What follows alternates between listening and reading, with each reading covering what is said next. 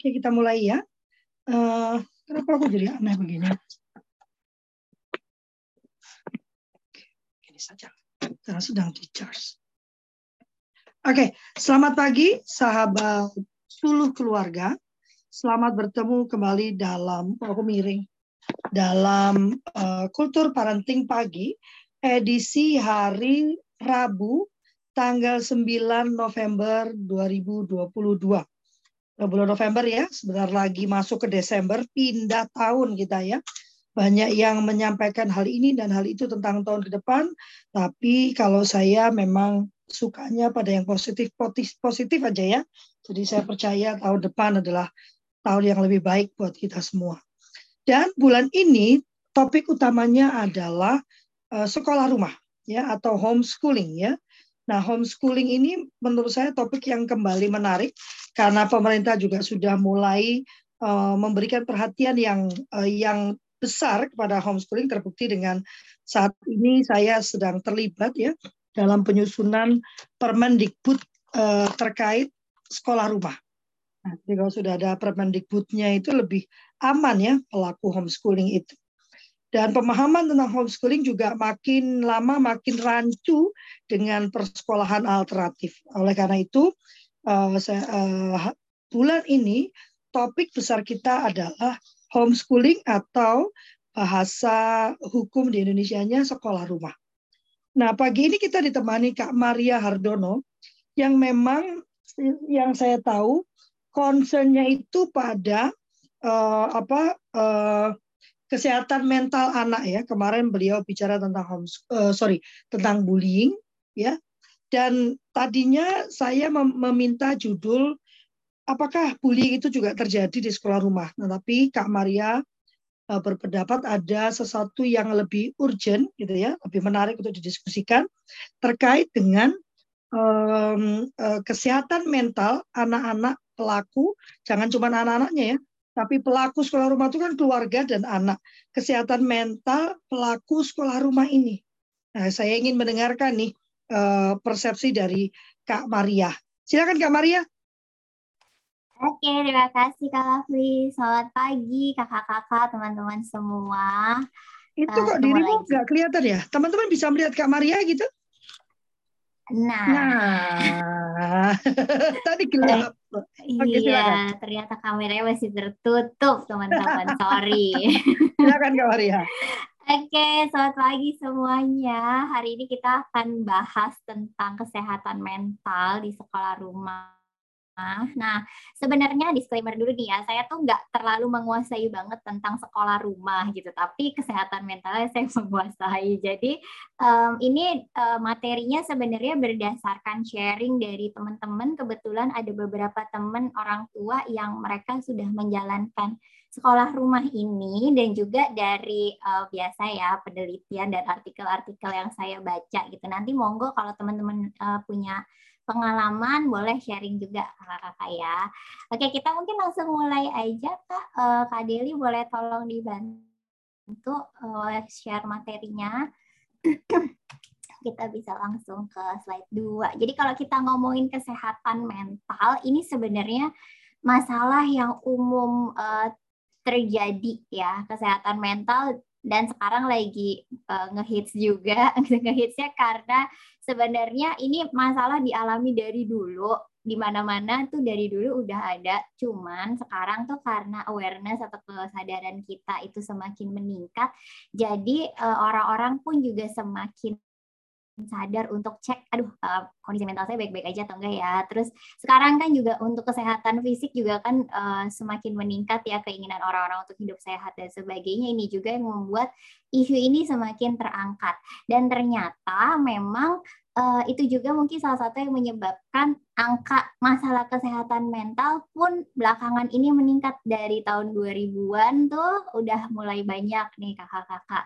Dan ternyata di masa pandemi, jadi kalau kita bandingkan sebelum pandemi ke, ke setelah pandemi, ini tuh banyak juga peningkatannya dan ini tidak hanya di Indonesia tapi di dunia. Dan yang menarik adalah masalah kesehatan mental itu terjadi dari masa anak-anak gitu. Jadi uh, salah tuh dulu yang berpandangan oh yang orang yang stres tuh cuman orang tua, orang yang udah kerja, orang yang tuntutannya banyak. Ternyata enggak. Anak-anak pun banyak yang mengalami masalah kesehatan mental.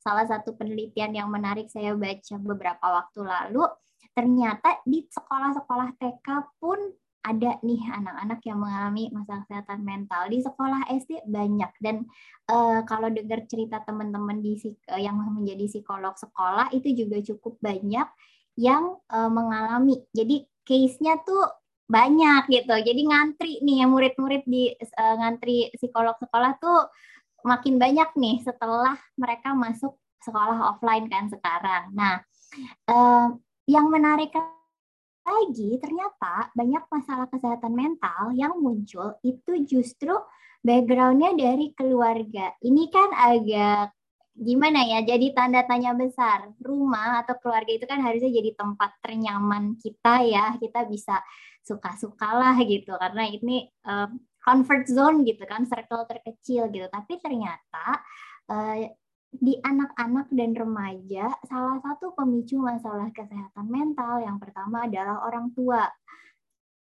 gitu atau kakak adik atau om tante tapi masih circle keluarga gitu.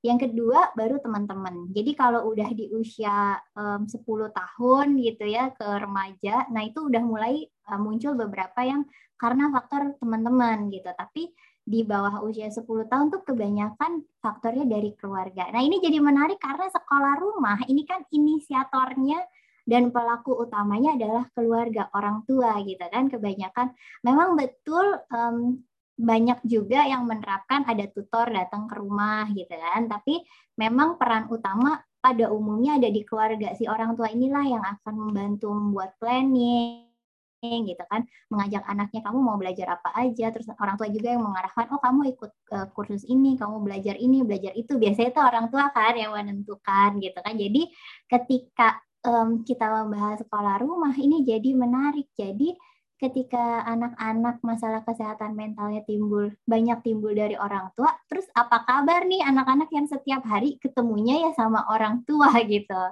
Nah ini dari hasil penelitiannya juga banyak banget gitu ya. Tadi uh, saya cerita yang terjadi di lapangan tapi di penelitian pun terjadi dan udah cukup banyak yang menemukan memang kondisi kesehatan mental anak-anak itu berkaitan erat dan dipengaruhi cukup besar oleh uh, bagaimana orang tuanya gitu. Bagaimana orang tuanya ini ada beberapa hal. Yang pertama, kalau orang tuanya punya masalah kesehatan mental, orang tuanya stres, orang tuanya depresi, orang tuanya pencemas, itu uh, pada umumnya anaknya pun akan mengalami masalah kesehatan mental. Tapi belum tentu sama kalau orang tua depresi terus anaknya pasti depresi gitu bukan ya. Tapi uh, sudah uh, kemungkinan besarnya kalau orang tua bermasalah mentalnya anaknya pun akan bermasalah. Kenapa? Karena mungkin uh, penyebabnya bisa banyak karena si orang tua yang punya masalah kesehatan mental ini pengasuhannya jadi kurang tepat sehingga anaknya pun uh, mengalami masalah gitu. Atau uh, anak juga bisa ngelihat kan orang tua role model ya gitu. Jadi ketika anak melihat oh uh, perilakunya tuh begini gitu. Oh berarti saya perlu meniru seperti itu gitu ya. Jadi ini terjadi beberapa tuh di kasus-kasus yang orang tua ya pencemas gitu. Kalau misalnya cemas banget kalau uh, rumahnya berantakan gitu misalnya. Nah anaknya pun jadi belajar oh kalau rumah berantakan tuh kita harus cemas gitu. Atau takut banget sama uh, kecoa misalnya yang fobia-fobia gitu kan. Orang anak jadi belajar oh ternyata kecoa tuh emang harus ditakuti gitu ya. Jadi ada unsur modelingnya juga gitu bisa jadi salah satunya dan sebetulnya yang lain lagi adalah faktor genetika jadi memang uh, dari research yang berkembang terutama di luar negeri ini sedang banyak mempelajari apakah um, si si kesehatan mental ini dipengaruhi oleh faktor genetik dan gen yang mana gitu. Kalau kita ngomongin gen DNA itu kan ada kode-kodenya banyak tuh ya kakak-kakak. Nah, ini sedang dipelajari sebenarnya uh, yang mana sih gen yang mana sih yang uh, memicu gitu karena ternyata banyak ditemukan uh, tadi ya turun temurun gitu. Jadi kayaknya ada gen tertentu tertentu nih yang bisa uh, men-trigger. Tapi lagi-lagi masalah kesehatan mental kalaupun dia dipengaruhi oleh faktor genetik, kalau tidak terpicu oleh lingkungan biasanya juga tidak muncul gitu. Jadi memang segala sesuatu yang emang ada pengaruh dari genetiknya tetap tergantung lingkungannya seperti apa baru akan terjadi atau enggak gitu. Oke, kita next ya ke slide 3. Nah, sebenarnya kesehatan mental itu apa sih? Kesehatan mental itu ketika kita uh, merasa sejahtera sejahtera secara psikologi. Sejahtera itu kan berarti positif ya. Ketika kita positif semua gitu ya. Begitu ada hal yang negatif dan itu mengganggu kita dan kita nggak bisa mengatasi, nah kita udah bisa bilang kayaknya masalah uh, kesehatan mental kita terganggu gitu. Kayak misalnya kita bisa bilang badan kita sehat secara fisik kan kita bener bener ya pokoknya fit gitu ngapa-ngapain juga fine aja begitu kita merasa ada pegel-pegel ada nyeri-nyeri dikit gitu kan kita bisa bilang oh kondisi kesehatan fisik kita lagi agak terganggu nih gitu. Nah kesehatan mental tuh juga gitu. Jadi jangan dipikir bahwa masalah kesehatan mental tuh baru disebut masalah kalau udah ada kecemasan tinggi, ada depresi, ada cemas, nggak bisa tidur setiap hari gitu enggak. Tapi begitu kita merasa terganggu aja ada sesuatu, misalnya ada orang yang uh, membuat kita merasa nggak nyaman dan itu mengganggu pikiran kita berhari-hari aja gitu, lima hari aja, terus kita merasa kok nggak hilang-hilang sih perasaan ini. Nah, itu udah mulai sebenarnya itu masalah kesehatan mental gitu. Jadi uh, kuncinya adalah uh, ketika kita sehat mental kita sejahtera dan ini mempengaruhi pikiran, perilaku, perasaan sehari-hari gitu ya. Jadi kalau misalkan kakak-kakak merasa sehari-hari ini polanya udah ada perubahan yang tadinya doyan makan jadi enggak, misalnya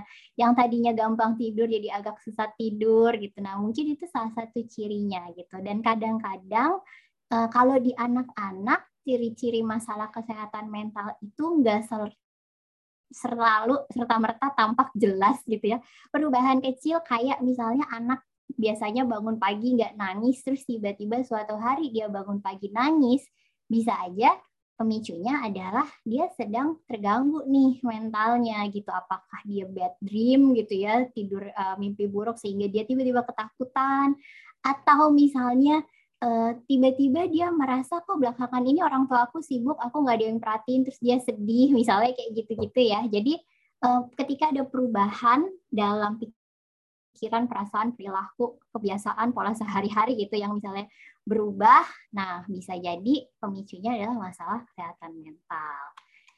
Oke, okay, next kita masuk ke pembahasan sekolah rumah di slide 4 ya, Kak. nah, ini beberapa ciri. Sebenarnya ciri sekolah rumah masih banyak ya. Di luar ini masih banyak yang berhubungan dengan bagaimana pembelajarannya, kemudian bagaimana uh, apa eksekusinya, pelaksanaannya sehari-hari. Tapi ini saya hanya ambil beberapa yang kira-kira ada kaitannya dengan kesehatan mental. Jadi kakak-kakak kalau cari teori tentang ciri-ciri sekolah rumah jangan mengacu slide ini ya. Nah ini beberapa tentang fleksibilitas, uh, pembelajarannya customize, kemudian ada peran orang tua yang penting dan uh, pergaulan. Saya hanya highlight di empat hal ini aja. Kita ke slide 5. Nah, fleksibel. Jadi kalau kita ngomong sekolah rumah, ini kan dari materi belajarnya, metodenya, um, waktunya itu kan cukup fleksibel. Fleksibel ini ada benefitnya. Ada benefitnya salah satunya karena waktu yang fleksibel, kita bisa menentukan yang nyaman buat kita. Mau mulai jam berapa, hari ini belajar apa, besok belajar apa. Misalnya kita um, anaknya suka um, membaca, oke okay, mungkin banyak aktivitas membacanya. Kalau anaknya banyak bergerak gitu ya, uh, berarti dibikin model pembelajarannya yang banyak beraktivitas, banyak bergerak gitu. Nah, banyak juga kan yang menerapkan sekolah rumah ini adalah anak-anak berkebutuhan kebutuhan khusus ya sebetulnya. Uh, either yang ekstrim kiri gitu ya mengalami gangguan-gangguan atau justru ekstrim kanan yang gifted dan berbakat itu banyak juga yang akhirnya melakukan homeschooling karena um, di sekolah nggak sesuai gitu pembelajarannya. Sehingga memang fleksibilitasnya cukup tinggi dan fleksibilitas ini bisa banget menunjang kesehatan mental anak sebetulnya gitu. Tapi um, salah satu uh, problemnya juga adalah ketika anak nyaman dengan fleksibilitasnya. Ini fleksibel ini kan um, bisa jadi sesuatu yang baik, bisa jadi sesuatu yang kurang juga. Karena ketika anak mengikuti sistem setiap hari harus start jam segini sampai jam segini, ada aturan yang kaku di mana dia bukan dia nih yang bikin aturannya itu salah satu skill yang penting juga sebetulnya untuk uh, berkembang menjadi orang dewasa. Tapi ketika melakukan sekolah rumah ini uh, skill ini mungkin enggak terasah ketika anak sekolah di sekolah konvensional gitu. Jadi uh, kekurangannya ada sedikit di situ. Nah, tapi belum tentu anak-anak yang terus sehari-harinya cenderung fleksibel terus nanti dia akan pasti bermasalah gitu. Belum tentu juga karena toh uh, tentang sistematika, tentang disiplin, tentang bahwa aturan itu strict bukan kita yang ngatur dan ada kalanya kita emang harus benar-benar ngikutin sistem, itu bisa dipelajari juga di tempat lain. Jadi pastikan untuk kakak-kakak yang menerapkan um, sekolah rumah gitu ya dan uh, menerapkan segala sesuatu yang cukup fleksibel gitu dengan pembelajarannya, dengan waktunya dan sebagainya, pastikan anak tetap diajarkan untuk mengikuti sistem gitu. Jadi kalau memang ada jad, sudah ada jadwalnya, ya harus strict sama jadwalnya gitu. Misalnya udah ada materinya harus belajarnya ini dan begini gitu, harus tetap strict supaya anak juga belajar bahwa dalam hidup ini enggak segala hal itu bisa fleksibel seperti yang uh, privilege yang didapatkan ketika mengikuti sekolah rumah gitu. Dan ini penting karena orang-orang yang tidak terlatih gitu ya yang terbiasa fleksibel tidak uh, kurang terlatih untuk uh, disiplin dan menaati rules dan peraturan begitu berhadapan dengan kondisi yang seperti itu di luar nanti kelak dia bisa jadi stres juga dan akhirnya masalah deh kesehatan mentalnya. Oke, okay, next. Pembelajaran yang uh, customize dan personal, cenderung happy. Ya anaknya ini masih kurang lebih mirip ya sama tadi. Fleksibel dan mengaturkan pembelajaran kan berarti uh, disesuaikan nih dengan kebutuhan anak dengan karakteristik anak.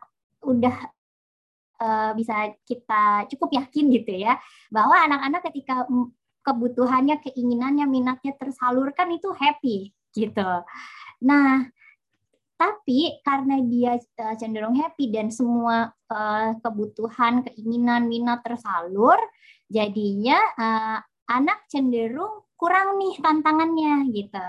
Ya, banyak yang cerita kalau di sekolah konvensional itu kan challenge-nya banyak dia harus ngadepin pelajaran yang dia nggak suka dia harus ngikutin aturan yang dia nggak suka. Kalau dia salah, dia dihukum. Dia ketemu teman-teman yang bikin dia nggak happy. Dia ketemu guru-guru yang nggak asik gitu. Nah, hal-hal seperti tidak dialami nih biasanya sama sekolah rumah. Dan kalaupun dialami mungkin nggak banyak gitu.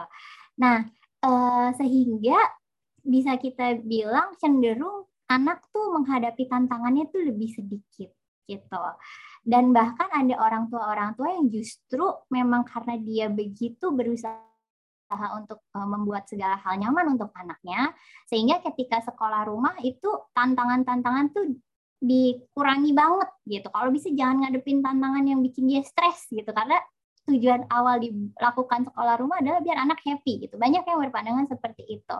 Nah, which is itu sebenarnya bagus untuk kesehatan mental, tapi yang perlu kita ingat, anak itu perlu belajar untuk menghadapi tantangan. Karena kalau dia terlatih menghadapi tantangan, dia akan resilient. Resilient berarti dia akan kuat. Ketika dia jatuh, dia tahu caranya dia bangkit lagi. Kalau anak eh, dari kecil nggak pernah jatuh, sekalinya jatuh tuh nangis banget dan bingung bingung terus jatuh kakiku lecet terus diapain ini mami teriak-teriak nangis gitu. Tapi kalau untuk anak yang udah biasa jatuh biasa luka lama-lama biasa aja gitu kan kita ketika jatuh lihat oh ini tinggal diobatin dikit nanti aku selonjor sembuh gitu bisa gitu. Nah ini kira-kira analoginya gitu sama dengan uh, halnya dalam hal masalah kesehatan mental gitu. Ketika anak terbiasa menghadapi tantangan, dia jadi lebih terampil. Oh ini kalau ini begini, dia belajar problem solving juga gitu ketika menghadapi tantangan. Jadi perlu di highlight juga untuk teman-teman yang menerapkan sekolah rumah pasti pastikan anak menerima cukup banyak tantangan. Karena faktanya kehidupan di luar sana setelah selesai sekolah itu berat gitu kan. Banyak challenge yang tidak terduga. Anak juga perlu dibiasakan nih untuk bisa menghadapi orang-orang yang beragam yang gak menyenangkan yang kayak gitu-gitu. Jadi ini bisa diberikan supaya eh, anak-anak uh, juga uh, lebih terlatih menghadapi eh, masalah-masalah. Dan ketika ada masalah dia nggak akan se depresi atau sedrop itu harusnya kalau sudah cukup terlatih resiliensinya.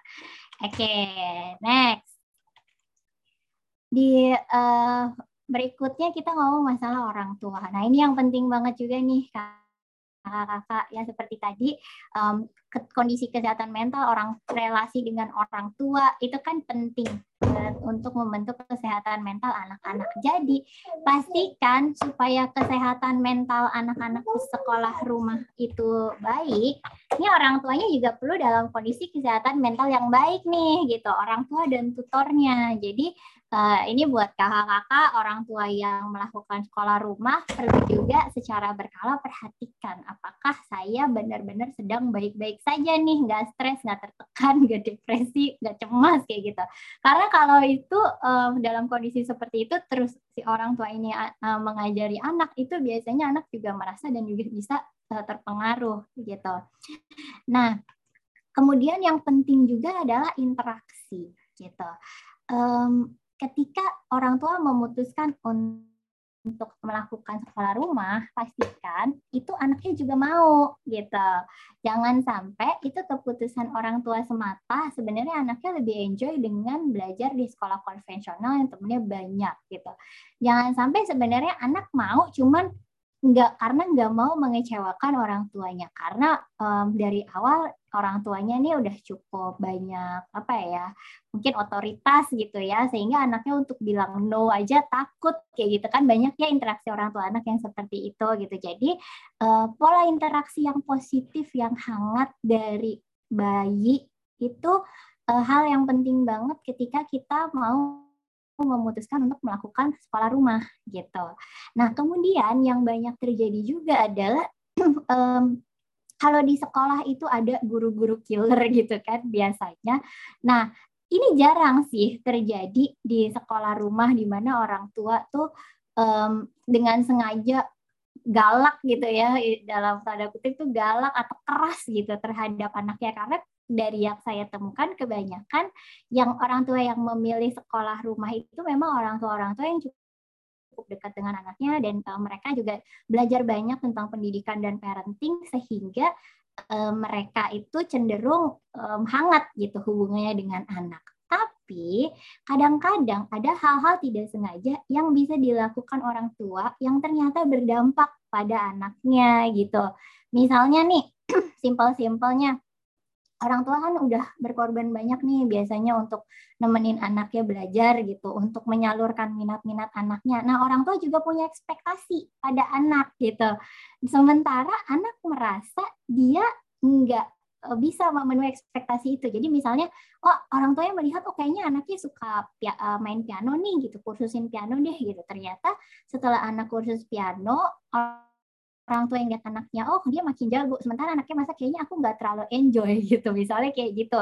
Terus orang tuanya uh, sangat berharap anaknya ini akan terusin uh, pianonya gitu kan terus sehingga nanti jago banget sementara anak tuh nggak terlalu enjoy. Nah sebenarnya uh, ekspektasi terlalu tinggi terhadap anak di saat anak merasa dia sebenarnya tidak bisa ini pun bisa berdampak ke kesehatan mental anak. Biasanya banyak orang tua yang nggak sadar nih kalau yang kayak gini-gini. Terus misalnya ada nih cara pembelajaran. Jadi anak-anak um, tuh kadang-kadang gini uh, kakak-kakak yang menarik anak perilaku anak um, yang baik-baik aja itu tidak selalu menyatakan bahwa dia benar-benar baik-baik aja gitu. Kelihatannya senang-senang aja nonton TV ketawa-ketawa gitu misalnya.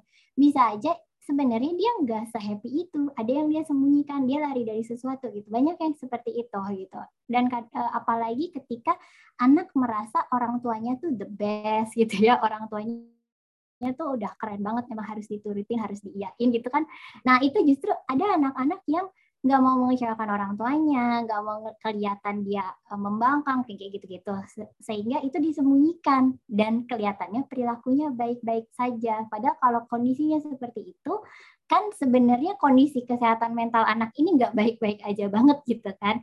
Nah kalau anak bergaul di luar gitu, misalkan dia uh, sekolah di sekolah konvensional, masalah-masalah kayak gini bisa terdeteksi oleh orang lain gitu. Tapi kalau misalnya sekolah rumah dan benar-benar full anak ini orang tua aja gitu. Jadi tidak ada orang tua eh orang tua tidak ada pihak ketiga gitu atau orang dewasa lain yang bisa mendetek oh kayaknya anak ini kenapa-kenapa deh gitu. Nah, ini kan jadi tidak ketahuan gitu lebih mungkin akan lebih baik kalau sekolah rumahnya juga selain ada orang tua tuh ada tutor dari luar gitu ya. Uh, misalnya untuk pelajaran-pelajaran tertentu atau misalnya anak juga ikut uh, kursus di untuk minat-minat atau bakat tertentu di luar. Nah ini uh, bisa membantu nih. Jadi ada pihak luar yang memantau juga anaknya sehingga misalnya uh, ada orang dewasa lain yang melihat kayaknya ada pola yang kurang oke nih antara orang tua dan anak nih. Si orang dewasa pihak ketiga ini bisa membantu me memberi masukan gitu ke orang tua yang bisa membantu oh ini kayaknya anaknya begini anaknya begitu gitu ya.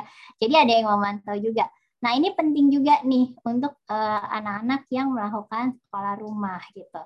Dan berkaitan juga dengan masalah uh, pengasuhan gitu ya. Di dalam pengasuhan sendiri itu kan kadang-kadang um, terjadi ya misalnya orang tuanya lagi kesel sama sesuatu gitu terus anaknya yang kena marah gitu kan nggak sengaja ini orang tua orang tua yang hangat sama anak pun ada gitu ya kadang-kadang nggak sengaja gitu nggak bermaksud tapi kayak gitu. Terus misalnya lagi berantem aja deh suami istri berantem sedikit gitu ada masalah apa gitu misalnya terus berantem terus anaknya ngeliat gitu. Nah um, kalau misalnya anak punya circle yang lebih besar gitu dia punya teman-teman yang dia cukup dekat atau dia punya orang dewasa lain yang dia bisa cerita hal-hal seperti ini tuh bisa disalurkan gitu. Tapi kalau misalnya anak uh, mostly waktunya ada di rumah yang dia tahu orang yang bisa dipercaya ya adalah si orang tuanya ini. Sehingga ketika ada apa-apa sama orang tuanya nah bisa jadi anaknya tuh nggak tahu mau ke mana mendem gitu. Nah jadi mungkin ini bisa salah satu solusi yang diberikan juga adalah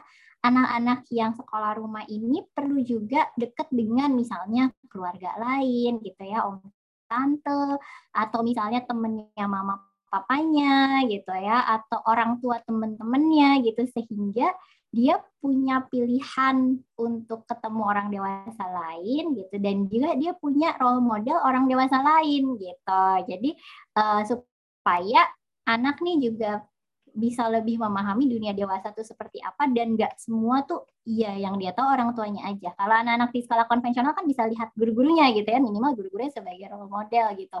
Nah ini anak-anak yang sekolah rumah tuh juga perlu gitu, jadi bisa difasilitasi dengan itu. Oke, okay. next di uh, dalam hal pergaulan. Nah sebenarnya gini. Um, keuntungannya sekolah rumah kan anak-anak tuh biasanya pergaulannya jadinya bisa dikontrol sama orang tuanya. Orang tua bisa memilihkan dia berteman sama siapa gitu. Jadi resiko untuk si anak ini nanti dibully, dia ketemu teman-teman yang gak beres gitu ya, misalnya teman-teman yang uh, pergaulannya kurang baik atau teman-teman yang bawa pengaruh-pengaruh yang buruk tuh itu kan bisa terkontrol sebenarnya bisa diminimalkan gitu. Karena um, orang uh, anak-anak ini pergaulannya teman-temannya tuh sudah ditentukan nih sudah diarahkan oleh orang tuanya gitu. Itu hal yang baik gitu. Tapi um, banyak juga anak-anak yang mengikuti sekolah rumah jadinya temannya sedikit gitu. Uh, circle-nya terbatas hanya itu-itu aja gitu ya. Uh, padahal kalau dari penelitian semakin banyak teman, semakin uh, sering kita bersosialisasi dengan orang lain itu membuat kita lebih sehat mental gitu. Jadi dukungan sosial dari teman-teman, teman sebaya nih gitu ya yang seumuran yang satu klik itu bagus banget untuk uh, pembentukan kesehatan mental. Yang kedua untuk uh, pengembangan keterampilan sosial di mana sih keterampilan sosial ini ini kan bermanfaat juga untuk pekerjaan dan sebagainya. Dan yang balik lagi orang-orang yang punya keterampilan sosial yang tinggi ternyata juga cenderung lebih sehat mental gitu karena mungkin dia punya orang-orang yang dia bisa andalkan gitu ya daripada orang-orang yang cenderung penyendiri. Nah, lagi yang menarik penelitiannya juga banyak nih belakangan ini gara-gara pandemi itu kan loneliness kesepian itu meningkat. Nah, ternyata perasaan kesepian ini itu juga berdampak besar terhadap kesehatan fisik dan mental. Jadi nggak cuma eh, mental aja ya, kesehatan fisiknya juga ada tuh orang yang kesepian itu cenderung ada eh, apa lebih mengalami resiko penyakit jantung, terus penyakit kronis lainnya itu ada tuh penelitiannya ternyata. Nah, anak-anak sekolah rumah kalau memang pergaulannya atau teman-temannya terbatas, resiko untuk dia kesepian, resiko untuk keterampilan sosialnya tidak terasa itu jadi lebih besar. Maka untuk uh, teman-teman orang tua yang melakukan sekolah rumah pastikan anak-anak punya cukup banyak teman sebaya gitu. Jadi bisa dikumpul nih sama sesama sama uh, homeschoolers gitu misalnya atau uh, orang tua kan juga punya sekelompok teman-teman nih biasanya bisa nih ngumpul sama yang anak-anaknya seumuran gitu ya. Jadi walaupun relasi antara orang tua dan anak itu hangat, uh, si anak ini deket sama oma opanya dengan om tantenya gitu, anak juga perlu circle pertemanan yang luas gitu. Jadi perlu diajak untuk ketemu banyak teman-teman yang seumuran. Oke, okay, next. Kayaknya slide terakhir ya kalau nggak salah. Nah, ini beberapa hal yang bisa kita lakukan. Jadi metode materi itu perlu bervariasi biar anak juga nggak bosan dan dia nyaman. Kemudian relasi yang hangat dengan keluarga eh, ini penting banget. Orang tua dan tutor yang benar-benar memahami tentang eh, masalah pembelajaran dan karakteristik anak supaya bisa mendukung perkembangan dan juga kesehatan mentalnya anak. Ada kesempatan yang tadi barusan dibahas ya tentang bagaimana anak perlu pertemanan yang luas, perlu memahami banyak hal di luar sana. Oke, sekian materi dari saya. Ayo kita diskusikan kakak-kakak. Silahkan boleh sharing atau bertanya. Ya, menarik ya Eh, pandangannya tadi, uh, saya menyebutnya pandangan ya. Ayo, siapa yang ingin bertanya, ingin menyampaikan pandangannya atau pengalamannya ya terkait melakukan sekolah rumah atau sedang tertarik nih untuk melakukan sekolah rumah. Kalau ada ingin bertanya, ayo silakan. Kak Cani ini udah buka kamera. Kak Dani, Kak Maya yang sudah dari pagi loh uh, bergabung dengan kita. Gimana Kak Jani? Kamu nge-freeze terus ya? Silakan Kak, silakan Kak duluan ya. Ya, ada Kak Nelly, ada Kak Avoda, ada Kak Sabaria, ada Kak Sri Lestari, uh, Kak Dani ya, Kak Dani udah buka. Ini ya. silakan Kak Dani. Uh, makasih ya Kak Maria, uh, makasih banyak uh, untuk untuk sharingnya gitu. Uh, ada satu hal yang menarik buat saya pribadi ya. Uh, pada dasarnya saya semenjak kenal dengan Kak Lovely itu kayaknya lebih mencintai sekolah rumah sekarang daripada uh, sekolah itu ya sekolah uh, konvensional atau umum biasa gitu ya. Uh, nah ada satu yang menarik gitu dan saya saya sangat menyukai uh, mengenai yang tadi dibahas banyak sekali mengenai kesehatan mental uh, si anaknya ya gitu karena uh, saya merasa itu yang paling penting dari dari dari apa pertumbuhan si anak gitu.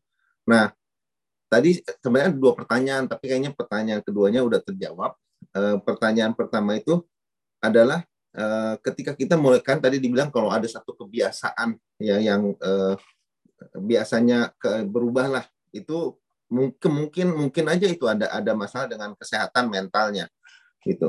Nah sekarang adalah apa sih cara yang yang terbaik Kamaria yang kita bisa lakukan uh, untuk untuk supaya seenggaknya tuh untuk uh, kita bisa menemukan gitu. Mungkin anak akan sulit mungkin agak sulit untuk mengedi mengidentifikasikan itu tuh apa yang sedang dia me, mereka alami ya uh, mungkin dia sedih atau kecewa atau marah atau apa gitu maksudnya bagaimana membantu mereka atau eh, membuat kita mengerti uh, anak ini lagi ngapain, lagi sedang apa yang sedang terjadi dalam diri anak itu gitu. Uh, itu sih sebenarnya yang pertanyaan kedua itu adalah uh, kalau di sekolah umum kan uh, bisa berhubungan dengan banyak orang. Nah kalau di sekolah rumah kan kita berhadapan langsung dengan si anak. Nah kalau anaknya itu nggak mau terbuka sama kita, apa yang mesti diperbuat? Walaupun tadi uh, uh, Kak Maria berada bilang bahwa ya dia harus punya role model ya. Selain kita orang tuanya, uh, dia juga harus gaul mungkin dengan dengan apa om tantenya atau kita bawa pengajar atau apa pun juga lah. Itu sih. Makasih banyak Kak Maria. Oke, okay. thank you Kak Dani pertanyaannya. Nah, um, ini banyak banget nih yang nanya nih orang tua gimana kita bisa tahu kalau anak kita kenapa-napa dan kenapa-kenapanya ini apa gitu kan. Sebenarnya uh, ini sesuatu pola yang sebaiknya kita lakukan sejak kecil. Jadi uh, biasanya orang tua yang memang attach emang uh, attachmentnya secure nih sama, anak ya dari zaman bayi itu kan uh, bisa tahu ya kita tuh deket dengan anak-anak kita memperhatikan sehari-hari kebiasaannya seperti apa biasanya ngomongnya apa, polanya kayak apa gitu kan. Nah, sebenarnya itu salah satu caranya. Kita tahu dulu, kita Eh, anak kita tuh biasanya kayak gimana sih? Sehari-harinya bagaimana sih? Polanya bagaimana? Sehingga ketika ada perubahan kita bisa ngeh oh ini berubah. Oh ini beda gitu. Dan ketika kita tahu sehari-hari tiap menit tiap tiap detik tiap jam gitu ya ini anak ngapain aja dan ada apa aja kita sendiri pun bisa mikir kalau ini anak nangis nih tiba-tiba apa nih gitu lapar ngantuk uh, pipis gitu ya marah, mainannya hilang atau apa gitu. Tapi kalau ada hal yang kita skip gitu ya, misalnya kita nggak tahu nih, oh anak tadi terakhir makan jam berapa ya gitu. Terus anaknya nangis kan kita susah untuk dapat, oh ini kayaknya lapar gitu. Kira-kira kayak gitu. Jadi kalau misalnya kita tahu sehari-hari aktivitasnya dari A sampai Z, dari pagi sampai malam itu apa aja, kita mungkin lebih mudah untuk menemukan kira-kira apa nih pemicunya gitu. Tapi ini masih kira-kira ya. Nah, yang kedua, eh, anak itu memang dari kecil juga salah satu kenapa harus dekat dengan orang tuanya supaya ada saling keterbukaan dengan anak gitu.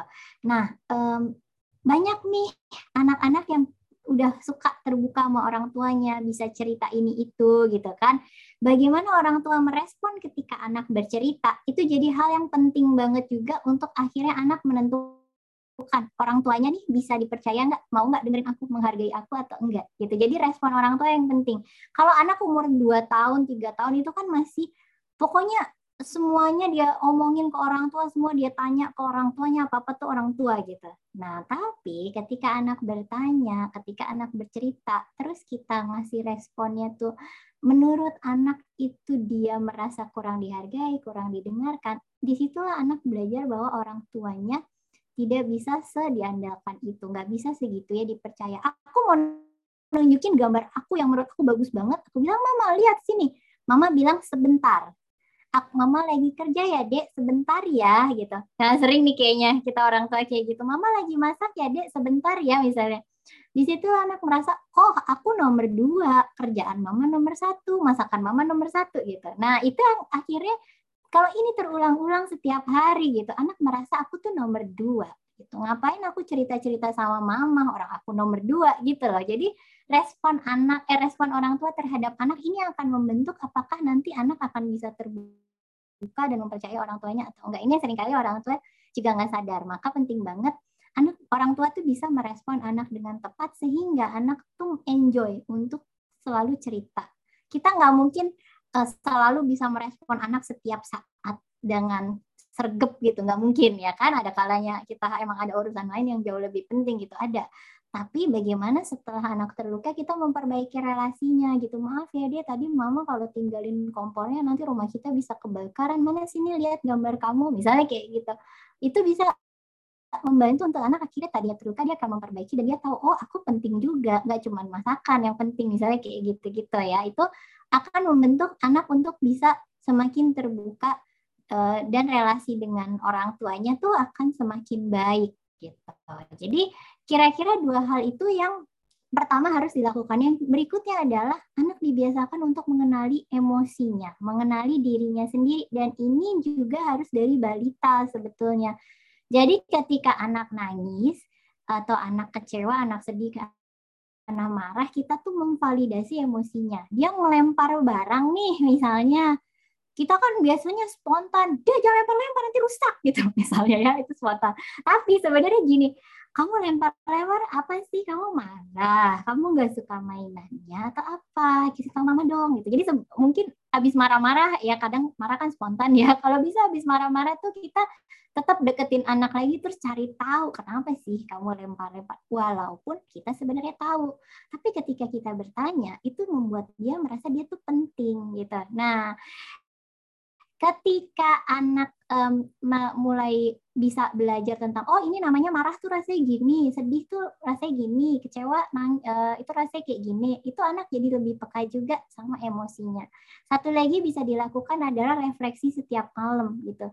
Hari ini apa aja yang kamu suka deh, ceritain dong sama mama. Yang buat kamu seneng apa, yang membuat kamu sedih apa, kayak gitu-gitu. Jadi obrolan seperti itu terus pagi-pagi gitu ya, kita bangun pagi tuh uh, misalnya sempetin dulu ngobrol kamu rencananya hari ini mau ngapain aja? Terus pagi ini gimana kamu rasanya? Semangat atau masih ngantuk? Misalnya kayak gitu gitu obrol-obrolan kayak gitu membuat anak jadi berpikir apa ya yang aku rasain? Ini apa ya kira-kira? Nah kalau dia udah terbiasa untuk seperti itu dia pun akan semakin mudah memahami ketika dirinya bergejolak. Jadi ini kecewa atau marah atau apa sehingga dia kalau kita juga biasakan untuk membahas emosi dia pun akan terbiasa untuk mengungkapkan emosinya. Gitu kira-kira Kak Dani untuk pertanyaan pertama. pertanyaan keduanya masih perlu ditambahin nggak jawabannya Kak?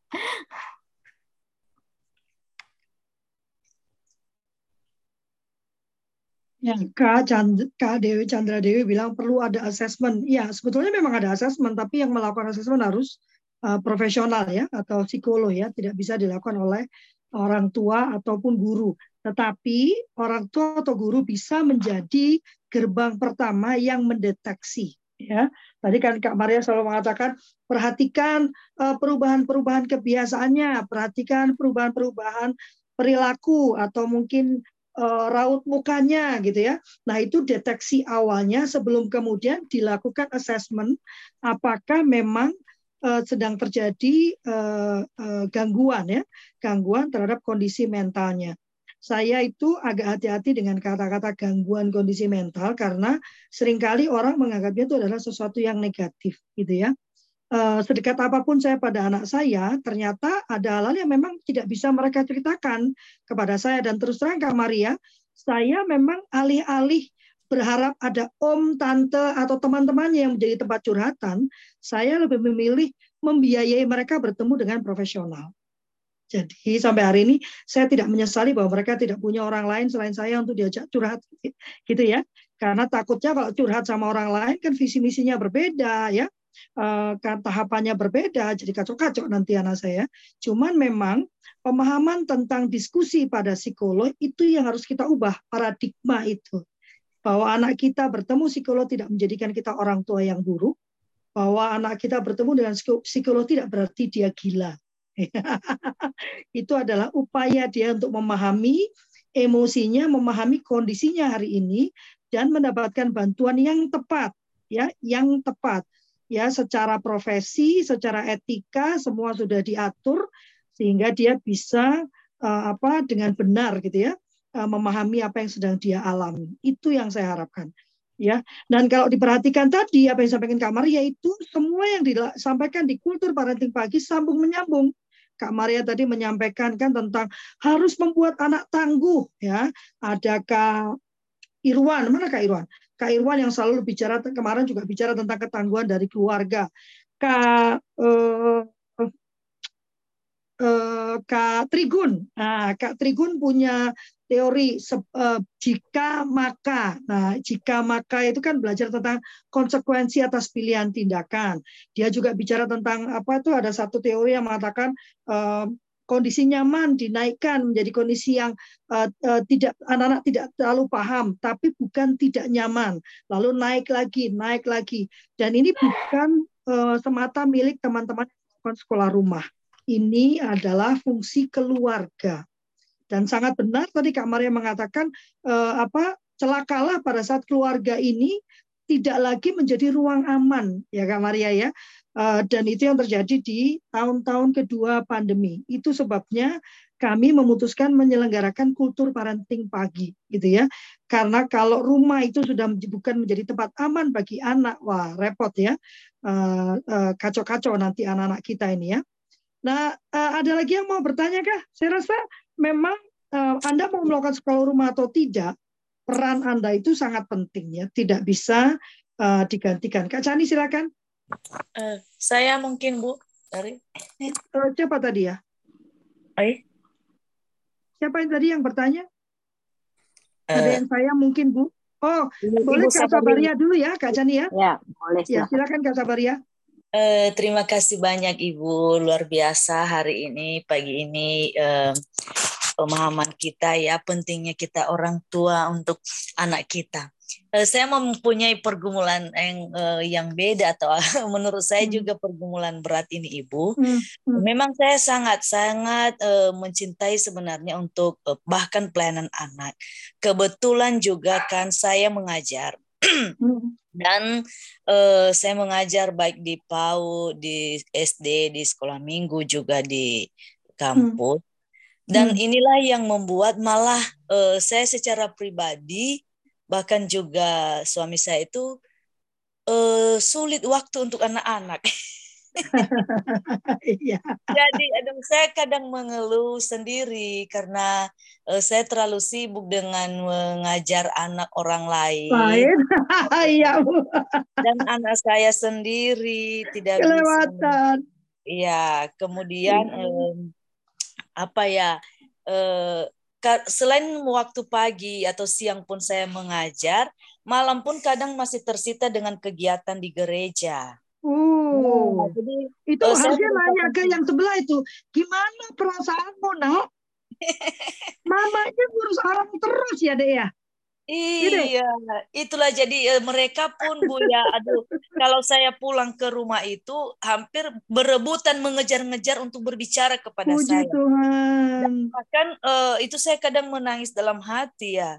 Karena saya masih memikirkan pekerjaan saya, saya ngurus ini, bahkan kadang malam bikin laporan ini segala macam. Kadang-kadang tidak mendengar nasihat apa keluhan mereka begitu. Nah, jadi memang kadang ada juga eh, kebetulan saya tidak ada keluarga juga maksudnya tidak ada orang tua, tidak ada tante dan apa di rumah hanya anak sekolah yang tinggal di rumah. Nah, dan itu pun mereka juga akan uh, sibuk kadang-kadang saya berharap mereka bisa membantu saya, tetapi mereka juga masih belajar. Mereka juga masih mahasiswa yang hmm. harusnya sebenarnya juga saya bina. Jadi ini pergumulan berat bagi saya bagaimana solusi saya juga sudah berapa kali sebenarnya meminta untuk mengurangi tugas saya di luar itu, tapi belum bisa. Di gereja tidak bisa dilepas, di PAUD nggak bisa, di SD juga, dan tugas saya di STT juga. Terima kasih, Ibu. Silakan kak. Oke, gini rumit ya kak ya sebenarnya. Oh. Nah sebenarnya gini kak, mungkin awalnya dari kakak dulu perlu uh, menentukan pilihan gitu. Yang mana yang lebih prioritas? Sekarang kan kayaknya pengen nih lebih fokus ke anak-anak tapi masih melihat yang lain itu penting gitu. Jadi dari kakak sendiri perlu menentukan dulu benar nggak sih bahwa memang harusnya anak yang diprioritaskan? Kalau tanya saya, iya dong, harusnya anak dan keluarga nomor satu. Kenapa saya sekarang um, nggak belum sampai detik ini belum memilih jadi psikolog full time atau jadi dosen full time? Ya, karena masih mikirin saya mau sama anak-anak saya dulu gitu. Jadi sebetulnya uh, yang yang kalau saran saya sih memang memprioritaskan anak-anak gitu. Tapi ketika kita memprioritaskan anak-anak tentu saja ada yang dikorbankan ya. Ada yang dikorbankan mungkin pemasukan berkurang, terus uh, network berkurang, pelayanannya jadi berkurang dan sebagainya gitu. Layak nggak itu semua dikorbankan gitu ya sehingga uh, yang prioritas ini nanti akan jadi lebih baik gitu. Nah itu yang perlu diputuskan dulu. Ketika memang sudah diputuskan, nanti pasti akan lebih tega nih gitu. Jadi kalau misalnya udah yakin, oke okay, anak nomor satu aku yakin kalau aku fokus sama anak nanti akan begini akan begini positifnya udah di list semua yang lain jadi akan terasa kalah penting. Ketika yang lain jadi kalah penting nih, itu akan lebih mudah untuk dilepas. Ketika kita sudah merasa anak kita nih nomor satu penting nih harus di nomor satu kan yang lain itu nomor dua. Misalnya nih eh, yang di PAUD aja, bilangnya nggak bisa ditulis. Itu kita akan punya power kok untuk bisa nego bagaimana caranya sehingga ini akhirnya bisa dilepas. Jadi memang harus berangkat dari keinginan kuat, motivasi internal kita dulu untuk memutuskan sesuatu. Ketika itu sudah cukup kuat, percaya itu alam akan mendukung ya, semesta akan mendukung dan power di dalam diri kita yang tadi kita nggak tahu nih bahwa oh kita bisa loh segitu tegasnya, segitu bagus negonya sehingga diizinkan untuk lepas itu akan keluar kak. Jadi emang dari dalam diri dulu nih kak yang harus dibenahi, direfleksikan dulu pilihannya yang mana yang mau diambil. Itu sih kak mungkin aku bisa sarannya. Ya, terima kasih banyak ya. Terima kasih setuju, banyak. Setuju, setuju. Dan zaman sekarang itu kalau bicaranya duit ya, kalau bicaranya duit, handphone kita bisa menjadi sumber uang ya. Uh, karena kemarin saya baru nemu tuh di TikTok tuh uh, satu per, uh, satu perempuan ya uh, yang dia pekerjaannya freelance gitu, tapi dia bisa mendapat penghasilan yang besar ya. Jadi sekarang banyak sekali website-website yang bisa kita tuju gitu ya. Isinya cuma satu ngikutin survei-survei satu ya yang benar-benar bisa fleksibel waktunya uh, sehingga nanti lebih banyak waktu di rumah karena Kak Sabaria saya memang waktu saya hamil saya memutuskan bahwa prioritas utama adalah anak-anak. Dan hari itu saya berdoa Tuhan, saya memang memutuskan dengan anak-anak tapi saya tetap perlu uang gitu ya karena uh, saya harus tetap menghasilkan uang karena kalau tidak anak hidup anak-anak saya tidak akan aman. Nah, Kemudian baru Tuhan bukakan pintu untuk saya menjadi penerjemah. Jadi pekerjaan utama saya memang penerjemah ya, karena penerjemah itu satu-satunya yang bisa saya kerjakan dari rumah. Dan uh, waktunya terserah saya selama saya mencapai target yang dimintakan. Ya, jadi memang memang uh, buat saya hidup itu memang pilihan kan. Itu memang pilihan. Kita harus memilih dan kemudian menerima konsekuensi dari pilihan tersebut.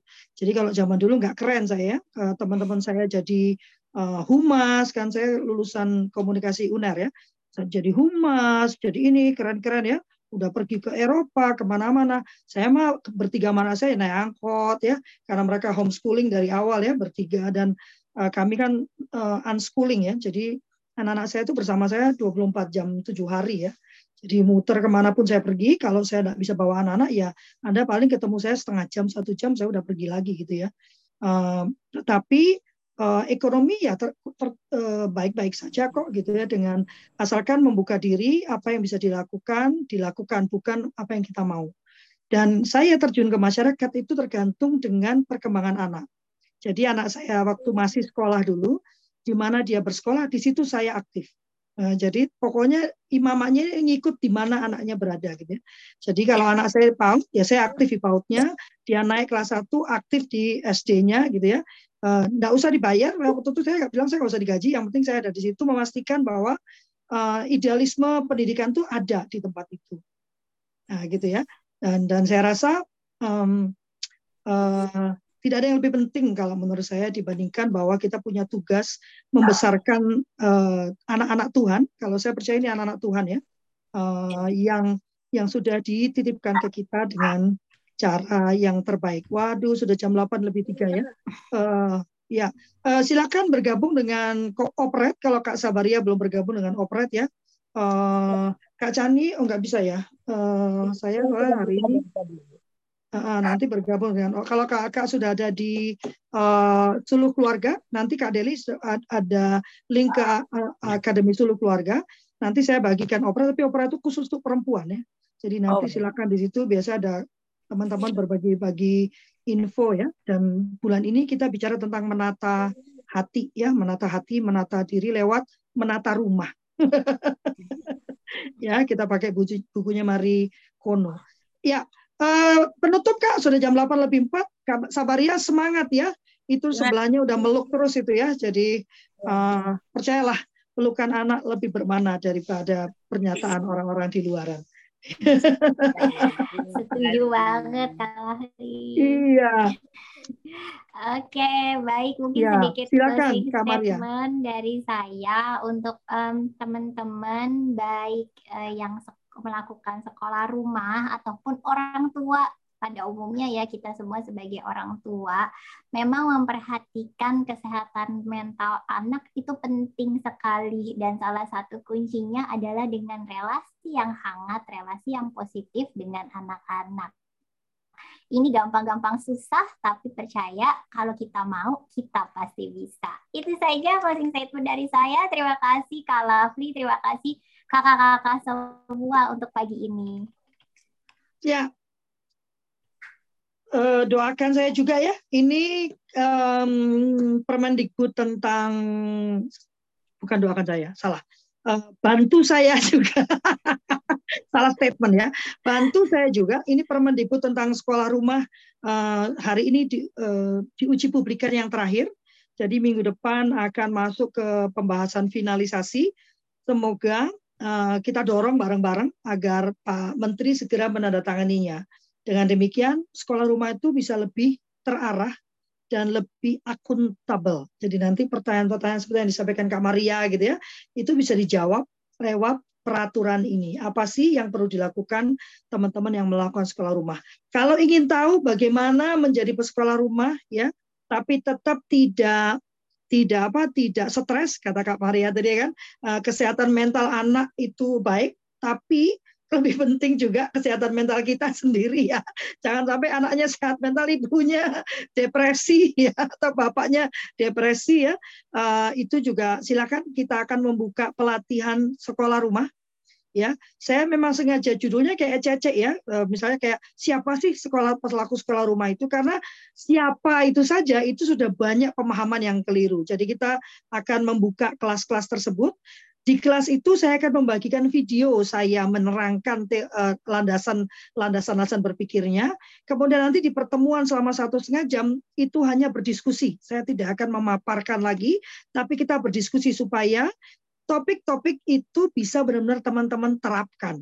Ya, silahkan ber, uh, men, bertanya ke Kak Deli ya untuk mendapatkan detailnya. Kalau Anda ikut segera, saya akan beri diskon. Ayo, ya karena penting buat saya untuk teman-teman memahami benar apa itu sekolah rumah dan mencoba melihat apakah ini pas untuk anak-anak. Ingat ya, tidak ada metode yang terbaik ya.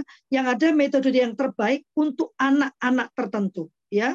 Jadi tidak satu metode untuk semua anak tidak, tapi satu ini apakah cocok untuk anak kita, kita pilih. Itu sebabnya perjuangan saya selalu memastikan sekolah itu tetap ada. Saya tidak pernah berkata bubarkan sekolah. Sekolah tetap ada, Pendidikan non formal tetap ada, tetapi homeschooling sebagai pendidikan informal juga tetap harus disediakan. Sehingga negara benar-benar menjamin penuhan hak atas pendidikan bagi anak dengan berbagai macam situasi dan kondisinya. Ya, terima kasih banyak teman-teman. Kita ketemu lagi di hari Jumat. Ini saya mau uh, bertemu dengan Kak Yanti ya saya mau menemani dia berkeliling beberapa kementerian hari ini, jadi judulnya Jalan-Jalan, lovely-nya ya. Termasuk menghilangkan stres karena laptop saya bermasalah. Aduh, laptop itu kayak nyawa ya, kayak sesuatu yang sangat berharga ya. Dan terima kasih banyak Kak Maria. Jangan kapok ya Kak Maria memberi, karena dengan begini saya juga memahami sudut pandang uh, dari teman yang belum melakukan. Pertanyaan saya sederhana. Kira-kira Kak Maria tertarik nggak melakukan homeschooling bagi anak-anaknya? Kalau saya jujur sampai sekarang belum tertarik kalau free.